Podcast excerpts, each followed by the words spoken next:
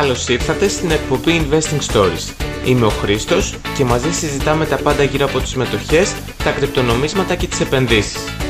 Δεν είμαστε οικονομικοί επενδυτικοί σύμβουλοι και οποιαδήποτε άποψη εκφράζεται εδώ είναι καθαρά για ψυχαγωγικούς και εκπαιδευτικούς σκοπούς.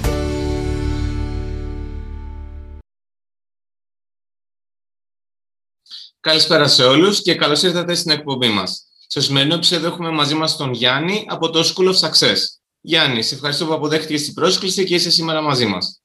Ευχαριστώ πάρα πολύ εγώ που για την πρόσκλησή σου να έρθω σήμερα. Χαίρετε σε όλες. Ωραία. Λοιπόν, να ξεκινήσουμε. Ε, έχεις ένα blog με την ονομασία School of Success.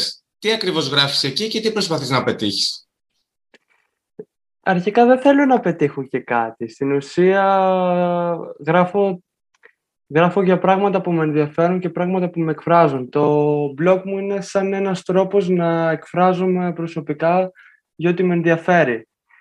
Ε, στην ουσία γράφω πιο πολύ για επιχειρηματικότητα, για επενδύσεις και για τέτοια πράγματα. Για προσωπική ανάπτυξη, για βιβλία τα οποία διαβάζω πολύ Οπότε αναφέρω τα αγαπημένα μου βιβλία και διάφορα. Γράφω και τις δικές μου εμπειρίες και τέτοια πράγματα. Πιο πολύ δηλαδή περιεχόμενο θα βρείτε υπάρχει στο Instagram γιατί το blog είναι σχετικά πρόσφατο. Με το Instagram είχα ξεκινήσει. Οπότε και εκεί πέρα βάζω quotes και γράφω για πράγματα τα οποία πάλι έχω μία εμπειρία και για προσωπικές μου απόψεις. Γράφεις για πολύ ενδιαφέροντα πράγματα. Σε ευχαριστώ. Τώρα, τι σημαίνει ο όρος επιτυχία για σένα; Ε, ο όρος επιτυχία για μένα είναι το οτιδήποτε δεν σου κοστίζει κάτι. Όχι μόνο σε χρηματικό, αλλά και σε χρόνο ή στο οτιδήποτε άλλο.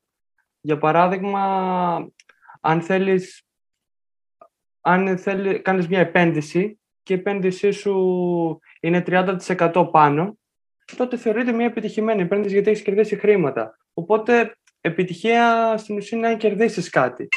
Αλλά ε, είναι άμα κερδίσεις κάτι. Ενώ άμα σου, δεν σου προσφέρει κάτι, τότε δεν θεωρείται και επιτυχημένο έτσι. Μια επένδυση η οποία θα σου κοστίσει, θα είναι μείον 30% και σου κοστίσει χρήματα, τότε σίγουρα δεν είναι επιτυχημένη όπως και με τη ζωή. Αν ε, διαβάσω ένα βιβλίο, το οποίο δεν θα μου προσφέρει και τίποτα, στην ουσία χάνω χρόνο. Μου κοστίζει χρόνο ε, που αφιέρωσα πάνω σε αυτό. Ενώ αν μάθω κάτι, μάθω μια νέα δεξιότητα ή το οτιδήποτε, τότε δεν μου κοστίζει και τίποτα. Οπότε θεωρείται επιτυχημένο αν κάτι αν κάτι, κάτι, αν, αν κάτι κερδίσω, ουσιαστικά από ό,τι και αν κάνω, είτε ναι, ναι, ναι. αφιερώνοντας χρόνο, είτε δουλειά, είτε έτσι, έτσι. Ε, τώρα, θεωρείς την εκπαίδευση σημαντική για να πετύχει κάποιος; Και σε ποια εκπαίδευση θα έδινες περισσότερη βαρύτητα, στο σχολείο, στην τριτοβάθμια ή σε πράγματα που μαθαίνει κάποιος μόνος του; Ξέρεις, αυτό είναι ένα θέμα που όποτε μιλάω για το συγκεκριμένο θέμα παθιάζομαι είναι η αλήθεια ναι. λίγο. Γιατί δεν ξέρω, Γενικά θέλω να πω ότι η εκπαίδευση είτε είναι πρωτοβάθμια, δευτεροβάθμια, γυμνάσιο, λύκειο, μεταπτυχιακό, το οτιδήποτε, είναι σημαντική και εντάξει, δεν μπορώ να πω μη σπουδάζει ή μη πα σχολείο ή παράτατα. Κάτι, θα αποκομίσεις κάτι από το οτιδήποτε κάνεις. Σίγουρα. Ε, γενικά, εγώ προτείνω, σε όποιο μιλάω, είμαι υπέρ της εκπαίδευσης, δηλαδή τους λέω όλους σπουδάστε αυτό που θέλετε, κάντε μεταπτυχιακό ό,τι θέλετε, όποιος με ρωτήσει. Και εγώ ίδιος έχω τελειώσει δίκηση επιχειρήσεων. Αλλά το μόνο πρόβλημά μου μόνο είναι το σύστημα, το πώς ε, παρουσιάζεται η εκπαίδευση. Το, τι, το ότι δεν σου δίνει διάφορες επιλογές, σου δείχνει ένα δρόμο και σε κατευθύνει προς αυτό το δρόμο. Δηλαδή, θα έπρεπε να σου δείξει πολλούς δρόμους. Παράδειγμα, το δρόμο της επιχειρηματικότητας, το δρόμο να σου μάθει ξέρω εγώ, επικοδομητικούς τρόπους να βγάλεις χρήματα online, να σου δείξει το σωστό τρόπο να χρησιμοποιείς το ίντερνετ να σου μάθει οικονομικά, λογιστική, κάποια πράγματα βασικά τα οποία ξέρεις θα τα χρησιμοποιήσεις στο μέλλον. Είναι πολύ τεχ, τεχνοκρατική εκπαίδευση, δηλαδή στο σχολείο. Το σχολείο σε προετοιμάζει απλά για να δώσεις εξετάσεις, όχι για να αποκτήσεις ικανότητες που θα σε βοηθήσουν στη ζωή σου. Είναι καθαρά να μπεις σε ένα πανεπιστήμιο. Αυτό ακριβώς. Δηλαδή, σου λέει μην κάνεις λάθη. Δεν πρέπει να κάνεις λάθη γιατί τα λάθη πληρώνονται και αυτό το δείχνει με τους βαθμούς. Παράδειγμα, αν δεν πάρεις καλό, κυνηγάμε τους βαθμούς. Οπότε κυνηγάμε να μην κάνουμε λάθος και να πάρουμε έναν άριστο βαθμό. Στην ουσία στη ζωή δεν ισχύει αυτό. Εγώ τα μεγαλύτερα μου μαθήματα τα έχω πάρει από λάθη. Δηλαδή, άμα δεν κάνεις και δεν κάνεις και λάθος, δεν θα μάθεις. Δεν ξέρω, έτσι πιστεύω ότι είναι. Δηλαδή, και άμα φοβάσαι και το παραμικρό λάθος, δεν θα ρισκάρεις. Στη ζωή γενικά πρέπει να ρισκάρεις για να πετύχεις πράγματα. Για να πετύχεις τους στόχους σου, τα όνειρά σου. Χρειάζονται, όλα αυτά χρειάζονται ένα ρίσκο. Ναι. Το οποίο δεν σου δίνει το σχολείο, δεν σου δίνει το πάτημα για να, να δοκιμάσεις, ούτε την ευκαιρία να Αυτό, το σχολείο σου δίνει αποκλειστικά ένα δρόμο. Είναι στην ουσία ε, είναι υπάλληλοι που σου διδάσκουν πώς να γίνεις υπάλληλος. Δεν, δεν, καταρχάς θα πρέπει να υπάρχουν και άλλοι άνθρωποι στο σχολείο που να διδάσκουν. Επιχειρηματίες που να δείχνουν στα παιδιά ε, έναν διαφορετικό δρόμο, πώς να πετύχουν τη δική τους επιχείρηση. Γιατί κάποιο παιδί μπορεί να ήθελε να κάνει, μπορεί να ονειρεύεται να δημιουργήσει τη δική του επιχείρηση από μικρός. Δεν μπορούν όλοι να γίνουν γιατροί. Αν κάποιος ήθελε να γίνει γιατρός, τότε ναι, πρέπει να σπουδάσει, να μάθει να είναι αλάθα, να μην κάνει λάθη, ναι, ναι. να ακολουθήσει, ξέρεις, όλα τα βήματα όπως είναι. Γιατί κανένας φαντάζομαι δεν θα ήθελε να πάει σε κάποιο γιατρό ο οποίος δεν έχει πάει στο πανεπιστήμιο ή δεν έχει πτυχία ή δεν έχει κάνει μεταπτυχιακά. Οπότε είναι ανάλογο το επάγγελμα. Απλά αυτό που δεν μου αρέσει είναι αυτό που είπα και πριν, δεν σου δίνει την επιλογή να διαλέξεις. Ναι. Δεν σου μαθαίνει κάποια πράγματα βασικά, όπως ε, τα οικονομικά σου, πώς να διαχειρίζεσαι τα οικονομικά σου. Αποταμίευση, επενδύσεις, ε, ακόμα και κατά τη γνώμη μου, ακόμα και ψυχολόγοι θα πρέπει να υπάρχουν στα σχολεία για να βοηθήσουν ε, και κάθε παιδί τουλάχιστον μια φορά τη βδομάδα να πηγαίνει. Θα το βοηθήσει πολύ να διαμορφώσει το χαρακτήρα του, να γίνει ένας καλύτερος άνθρωπος για την κοινωνία αύριο μεθαύριο. Είναι γενικά το εκπαιδευτικό σύστημα αυτό. Είναι που έχει πολλές ελλείψεις. Και λείπει η οικονομική παιδεία. Ναι, αλλά όχι ότι το κατηγορώ και λέω, γιατί έχω ακούσει από πολλούς, ε, ξέρεις, YouTuber influencer, που λένε μη σπουδάσεις. Δεν χρειάζεται να σπουδάσεις για να πετύχεις. Ε, Μπορείς να βγάλεις εκατομμύρια και χωρίς να σπουδάσεις. Μην το κάνεις αυτό και μετά σου λένε πάρε ένα κόρς δικό μου. Ναι. Είναι το άλλο ε, άκρο. Ναι. Είναι το άλλο άκρο και δεν το προτείνω σε κανένα. Δηλαδή, καλό είναι να σπουδάσουμε, κάτι θα μάθουμε. Απλά δεν πρέπει να φοράμε παροπίδες και να μαθαίνουμε και άλλα πράγματα μόνοι μας. Γιατί πιστεύω ότι μόνος σου και από εμπειρίες και από ρίσκα που θα πάρεις, μαζί με τη σχολή και τα μαθήματα που θα πάρεις από τη σχολή, θα αποκτήσεις πάρα πολλές γνώσεις οι οποίες θα σε βοηθήσουν αύριο μεθαύριο. Σύμφωνο απόλυτα μαζί σου. Τώρα, ας ε, αλλάξουμε λίγο θέμα. Ποιες τεχνολογίες βλέπεις να μπορούν να αλλάξουν το κόσμο γύρω μας και το μέλλον μας; Ε, γενικά είμαι πολύ υποστηρικτής της τεχνολογίας ε, των κρυπτονομισμάτων πιστεύω ήδη έχουν ξεκινήσει να αλλάζουν τον τρόπο με τον οποίο γίνονται οι συναλλαγές. Ήδη σε κάποιες χώρες βασικά έχουν ξεκινήσει να γίνεται και νόμιμο νόμισμα το bitcoin. Πρόσφατα το El Salvador το ανακοίνωσε, ναι. πέρασε νόμο. το οποίο δίνουν και 20 ευρώ σε κάθε ναι, νομίζω ότι 30 δολάρια νομίζω. Κάθε φορά που, δολάρια, κάπως έτσι, ναι. που ανοίγεις λογαριασμό με την Strike, αν με κάνω λάθος. Δεν θυμάμαι την εφαρμογή, να σου πω την αλήθεια, ε, αλλά... Είναι του, του Jack Mallers. Είναι το Strike που στηρίζεται στο Lightning Network του Bitcoin για να είναι πιο γρήγορες συναλλαγές. Αυτό ναι, ναι, έχει ναι. βοηθήσει πολύ τον Πρωθυπουργό της χώρας. Ναι, είναι εντάξει. Μακάρι να γίνει και στις ε, υπόλοιπες χώρες αυτό, γιατί είναι ένα νόμισμα το οποίο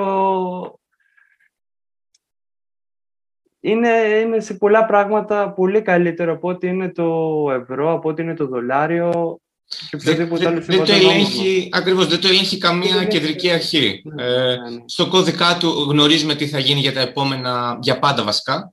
Ξέρουμε πόσα νομίσματα θα παραχθούν, πόσα θα κυκλοφορήσουν, άρα είναι ένα πλήρες διαφαν, διαφανή οικονομικό έτσι, μοντέλο, διαφανές οικονομικό μοντέλο.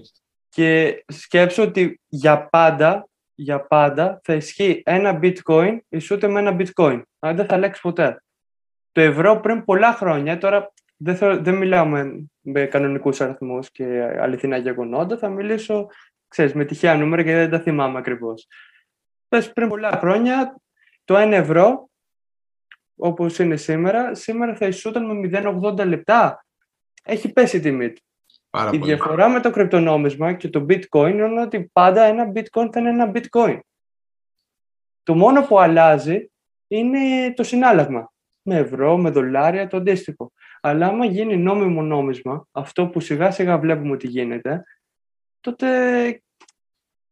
δεν θα έχεις το πρόβλημα του πληθωρισμού. Δεν θα μειώνονται τα χρήματά σου. Δεν θα έχεις θέμα, δηλαδή, ε, δεν θα αποταμιεύεις με φόβο, γιατί στα επόμενα χρόνια μπορεί τα 100.000 που έχεις στην άκρη να γίνουν 95-90. Ακριβώς. Ναι. Οπότε είναι μια τεχνολογία την οποία την υποστηρίζω πάρα πολύ και είμαι πολύ θετικό σε αυτή. Επίσης, ε, κάποιες άλλες τεχνολογίες που μου αρέσουν πάρα πολύ. Γενικά είμαι πολύ υπέρ του Artificial Intelligence, τεχνητή νοημοσύνη. Πιστεύω σε πάρα πολλά κομμάτια και στον αυτοματισμό θα βοηθήσει πάρα πολύ. Στην ουσία θα εξοικονομήσει χρόνο σε πάρα πολλές εταιρείες για να αναπτύξουν την κερδοφορία τους και θα διευκολύνει και πάρα πολύ και τη ζωή μας σε πάρα πολλά πράγματα. Π.χ. την οδήγηση. δηλαδή, σε βλέπουμε ότι κατά εκεί πάει το πράγμα. Θα οδηγούν μόνα τους, δεν θα κάνουμε τίποτα. θα μπαίνουμε σε αυτοκίνητο και θα διαβάζουμε ή θα βλέπουμε τηλεόραση. Ναι, ναι, ναι. Βλέπουμε ότι κατά εκεί πάει το πράγμα. Δηλαδή, ήδη κυκλοφορούν αυτοκίνητα χωρίς οδηγούς. Ακόμα και στην Ελλάδα εδώ και χρόνια γίνεται αυτό στα Τρίκαλα. Πού είναι ένα. Ε, με τα λεωφορεία. Νομίζω Τρίκαλα. Ναι, ναι, ναι. ναι. Δεν έχω πάει ποτέ, αλλά από ό,τι έχω δει. Σκέψου τι θα γίνεται σε λίγα χρόνια αν ε, συνεχίσει η ανάπτυξη αυτής της τεχνολογίας με το συγκεκριμένο ρυθμό. Γενικά αυτές, είναι, αυτές οι δύο είναι οι τεχνολογίες οι οποίες είμαι πολύ θετικός και υποστηρίζω πάρα πολύ συν τα διαστημικά ταξίδια εννοείται και, τις, και την ανατεχνολογία, βιοιατρική και όλα αυτά που όλες αυτές οι επιστήμες ε, και αυτή η τεχνολογία θα βοηθήσει την ανθρωπότητα στην ουσία. Mm. Θα μας βοηθήσει να σκοτώσουμε κάποιους ιούς οι οποίοι, και κάποιες αρρώστιες οι οποίες θερίζουν Οπότε γενικά μου αρέσουν οι τεχνολογίες οι οποίες ε, βοηθάνε τους ανθρώπους και τη ζωή γενικότερα. Μάλιστα, τα τελευταία χρόνια έχουμε δει και αλματώδη πρόοδο σε αυτές τις τεχνολογίες. Ενώ προχωρούσαν αργά, τώρα ε, χρόνο με το χρόνο ε, τα βήματα είναι τεράστια. Και στην ε, ιατρική και στη, στο AI, στο Artificial Intelligence, βλέπουμε τρομερά άλματα. Ναι, ναι. Και όλο και πιο πολλές ε, εταιρείες ανήκουν πάνω σε αυτό και το δουλεύουν. Τώρα άκουσα ότι φτιάχνουν και, μάλλον φτιάχτηκε εμβόλιο, ότι εμβολιάστηκε ο πρώτος άνθρωπος εθελοντής για εμβολιάστηκε κατά του καρκίνου.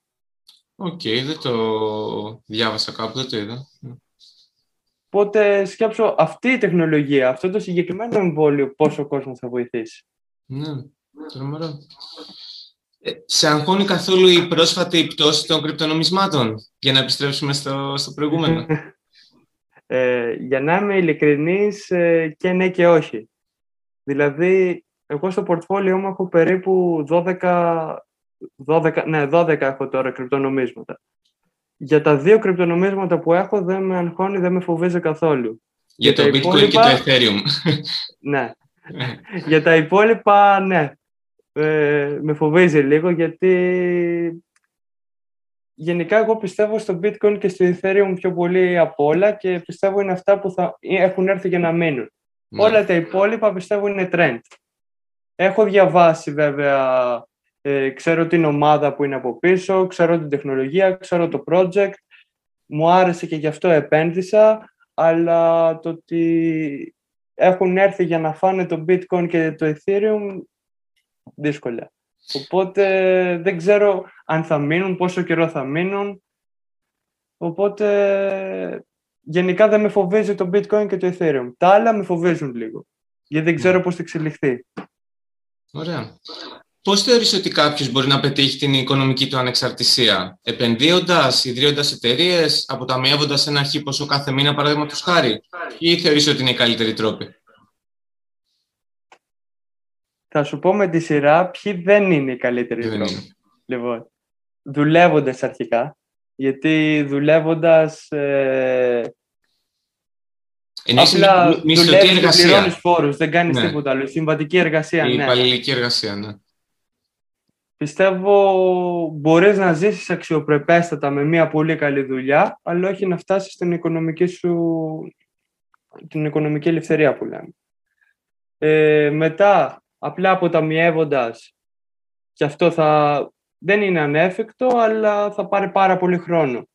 Οπότε δηλαδή τι να το κάνω εγώ να φτάσω στην οικονομική μου ανεξαρτησία στα 80 μου; Δεν μου, δεν μου λέει και κάτι.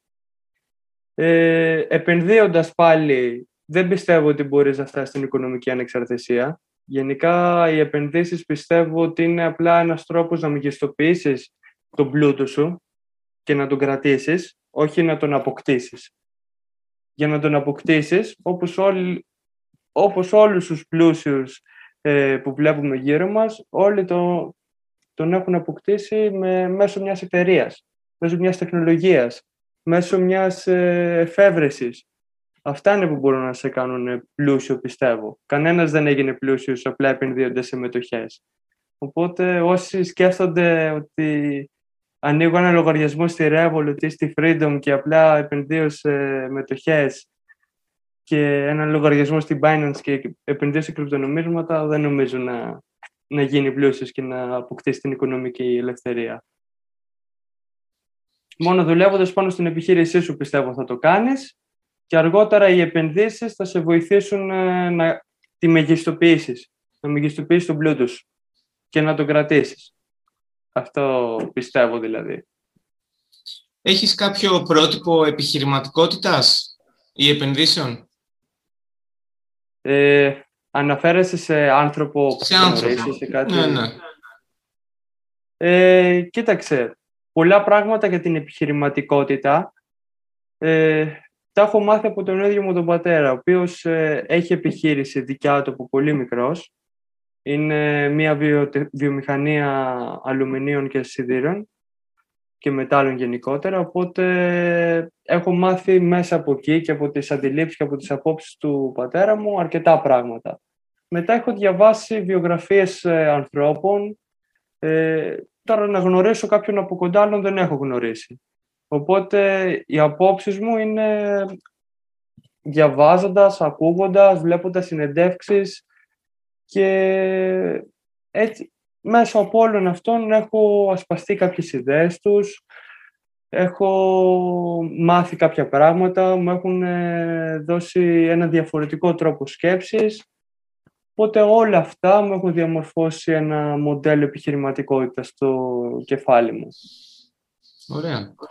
Τώρα, για κάτι άλλο που θα ήθελα να μιλήσουμε. Στα διεθνή μέσα, το τελευταίο καιρό κυριαρχεί κουβέντα σχετικά με την ενδεχόμενη αύξηση όχι του πληθωρισμού τι είναι ακριβώς ο πληθωρισμός και πώς επηρεάζει τις επενδύσεις μας; Λοιπόν, πληθωρισμός γενικά είναι σαν να, ο πληθωρισμός κατά την άποψή μου είναι σαν να σου κλέβουν σαν να προσωπικά ένα κομμάτι της περιουσίας σου. Δηλαδή, τυπώνουν χρήματα και αυτά τα χρήματα όλα στην αρχή φαίνονται καλά και ότι γυρίζει η οικονομία και όλα αυτά, αλλά στην ουσία όσο πιο πολλά τυπώνουν, τόσο πιο πολύ μικρά είναι η αξία του νομίσματος.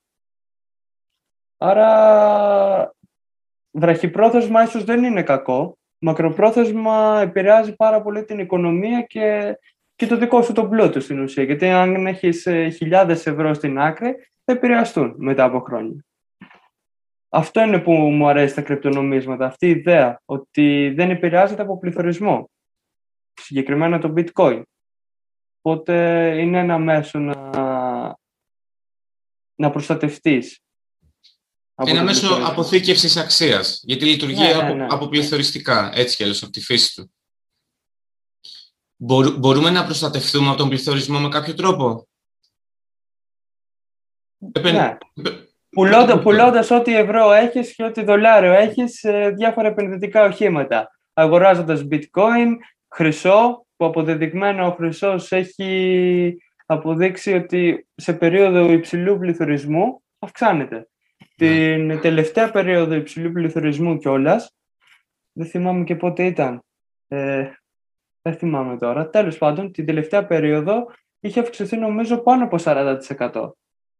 Οπότε είναι ένα καλό μέσο να αποθηκεύσεις την αξία σου σε τέτοιου είδους περιόδους.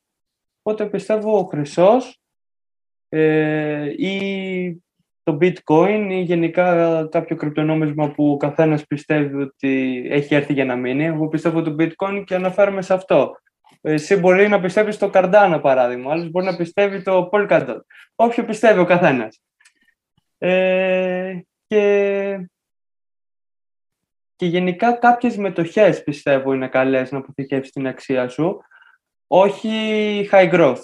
Δηλαδή, ναι. καλύτερα να επενδύσεις σε value μετοχές οι οποίες έχουν αποδείξει εδώ και πολλά χρόνια την κερδοφορία τους.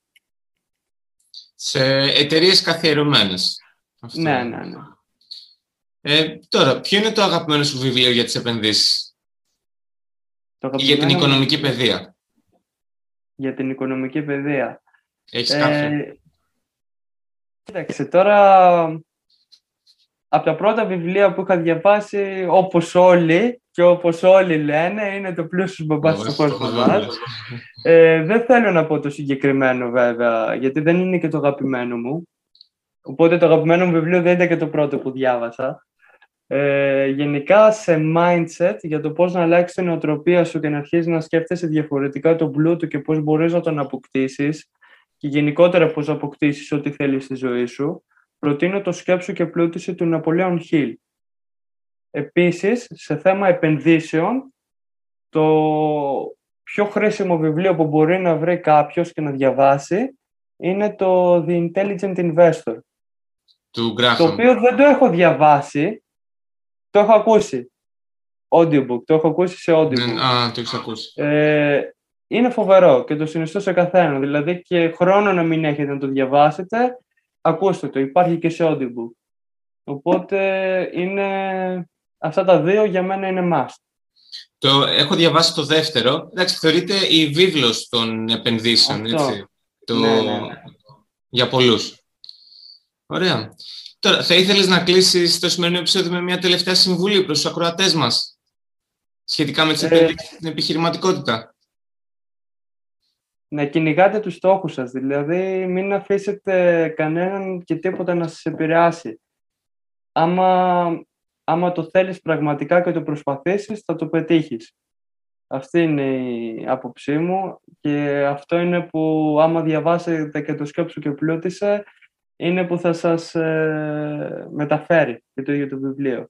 Οπότε σαν tip μέσα από το βιβλίο, ε, αν πιστέψεις κάτι μπορείς να το πετύχεις. Οπότε ακολούθησε τους στόχους. Και ακολούθησε και το κανάλι εδώ πέρα. Σε ευχαριστούμε πολύ. Ε, πώς μπορεί να σε, να σε βρει κάποιος στο ίντερνετ; Ε, πριν κάτι μήνες θα έλεγα μόνο το Instagram. Τώρα μπορείτε να με βρείτε στο Instagram, School of Success, στο blog μου, επίσης School of Success, Βασικά, αν με βρείτε στο Instagram, έχω στο bio link για τα πάντα.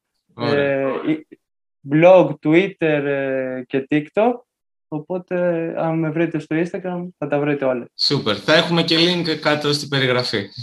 Ωραία. Σε ευχαριστώ πολύ για τη σημερινή μας κουβέντα και ελπίζω να τα ξαναπούμε σύντομα. Εγώ ευχαριστώ για την πρόσκληση. Καλή συνέχεια.